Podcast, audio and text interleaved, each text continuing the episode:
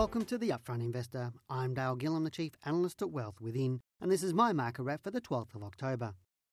We're now well and truly into spring, and this is normally the time where those in real estate get excited and pump up just how great a time it is to buy property.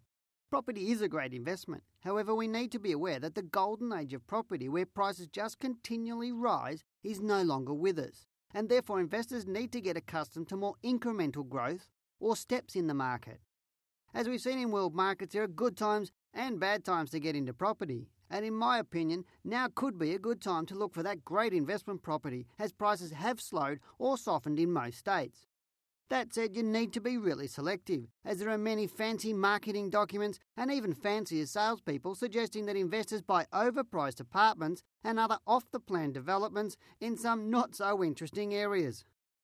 There have been several cases over the past couple of years where I've seen investors get caught out, unable to settle as valuations on properties have been below the purchase price.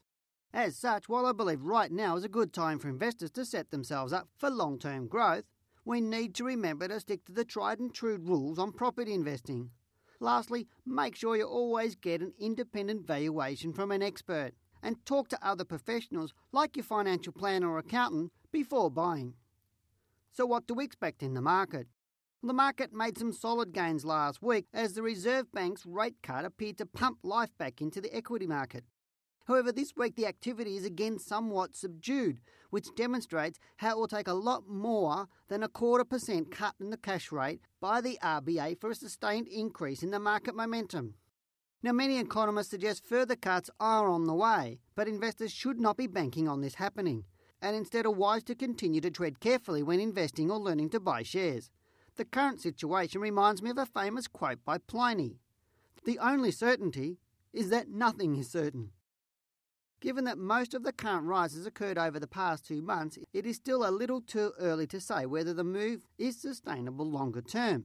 However, as prices have pushed the All Ordinaries Index through 4,500 points, I believe it is more likely to continue to trade higher and over the next four to six weeks to break through to my target of 4,600 points. If we do not see another cut to the cash rate this side of Christmas, then it's likely to support further gains towards the 5,000 point mark.